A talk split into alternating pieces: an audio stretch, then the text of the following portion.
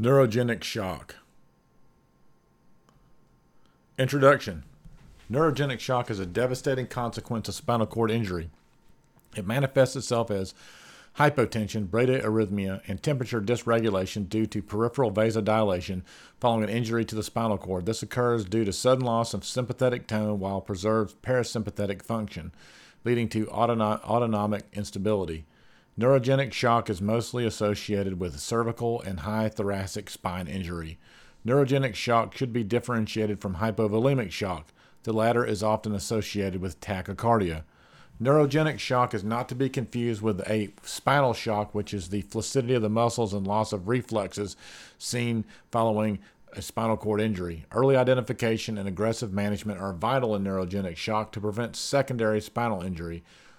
This chapter is a concise overview to further aid the care of these patients who develop neurogenic shock. Etiology Neurogenic shock is the result of autonomic dysregulation following spinal cord injury, usually secondary to trauma. This dysregulation is due to a loss of sympathetic tone and an unopposed parasympathetic response. A review of trauma database showed that the incidence of neurogenic shock is 19.3% of cervical spine injuries and 7% of thoracic spine injuries. Other causes of neurogenic, neurogenic shock that are far less common include spina, spinal anesthesia, Guillain Barre syndrome, autonomic nervous system toxins, transverse myelitis, and other neuropathies. The pediatric population reports neurogenic shock in children with trisomy 21, skeletal dysplasia, and tonsil, tonsillopharyngitis. Neurogenic shock remains a diagnosis of exclusion in traumatic patient. Advanced trauma life support states that hemorrhagic shock is more common than uh, is a more common cause of hypotension. One that has been managed appropriately, the neurogenic shock should be considered. Epidemiology. An estimated 8,000 to 10,000 uh, people experience traumatic spinal cord injury per year in the United States of America. A review of isolated spinal cord injury in the Trauma Audit and Research Network identified 490 isolated spinal cord injuries. Out of these, the incidence of typical neurogenic shock was only 19.3%.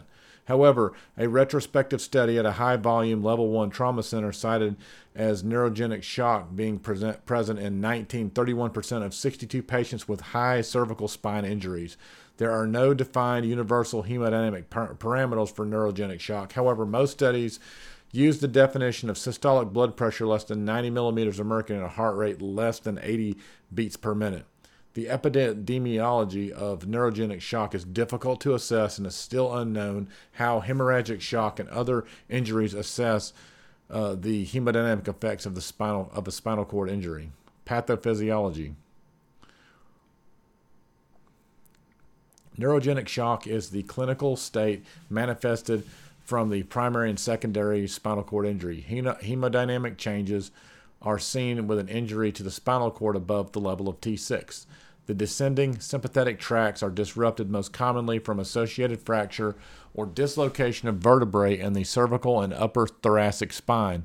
Primary spinal cord injury occurs within minutes after the initial insult.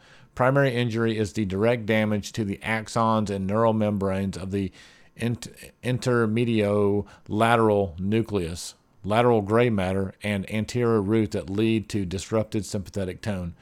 Secondary spinal cord injury occurs hours to days after the initial insult. Secondary injury results from vascular insult, electrolyte shifts, and edema that has led to progressive central hemorrhagic necrosis of gray matter at the injury site.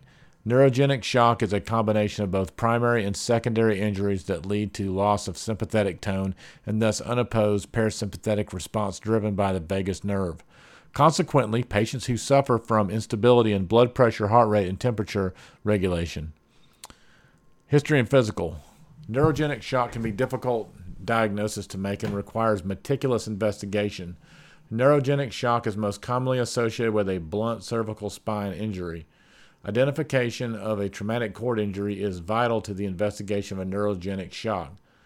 Providers should ascertain the mechanism of injury, the presence of midline spinal tenderness, a distracting injury that may take attention from the spinal area, loss of consciousness, neurologic details, and into- or intoxication that may misconstrue the exam, as these are associated with a vertebral injury.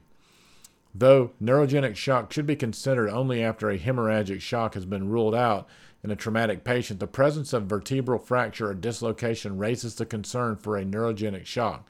Bradyarrhythmias, hypotension, flush warm skin are the classic signs associated with neurogenic shock. The Joint Committee on the American Spinal Injury Association proposed the definition of neurogenic shock to be general autonomic nervous system dysfunction that includes symptoms such as orthostatic hypotension, autonomic dysreflexia, temperature dysregulation. A focal neurological deficit is not necessarily uh, not necessary for the diagnosis of neurogenic shock. Evaluation before advanced imaging and the neurogenic shock was thought to be associated with spinal cord injury without radio, radiologic abnormality. With the advance, uh, with the advent of advanced imaging such as computer computed tomography and magnetic resonance imaging, scanned spinal cord injury is more accurately identified. The diagnosis of neurogenic shock remains a combination of radiographic imaging, uh, hemodynamic monitoring, and clinical exam. Treatment and management. Initial management of neurogenic shock is focused on hemodynamic stabilization. Hypoten- hypotension should be treated first to prevent secondary injury. The first line treatment for hypotension is intravenous fluid resuscitation. This is to allow appropriate compensation for vasogenic dilation that occurs. If hypotension persists despite euvolemia, vasopressors and inotropes are the second lines. No single agent is recommended. Initial C spine immobilization is important to prevent spinal cord injury. A cervical, a cervical collar should be used. Ultimately, surgical intervention may be required for decompression of spinal injury and improvement of neuro- neurogenic shock. Symptoms of neurogenic shock have been reported to persist for as long as four to five weeks. Differential diagnosis hypovolemic shock, obstructive shock, cardiogenic shock, and septic shock. All these types of shocks are associated with tachycardia, whereas neurogenic shock is associated with bradycardia. The term spinal shock denotes the acute loss of motor, sensory, and reflex functions below the level of the injury and can be associated with neurogenic shock. Prognosis The overall prognosis depends on the extent of spinal cord injury and response to treatment. The, those associated with neurological deficits tend to have poor outcomes. Complications Complications of neurogenic shock can include severe protracted hypotension that requires vasopressive therapy and may last as long as five weeks post injury.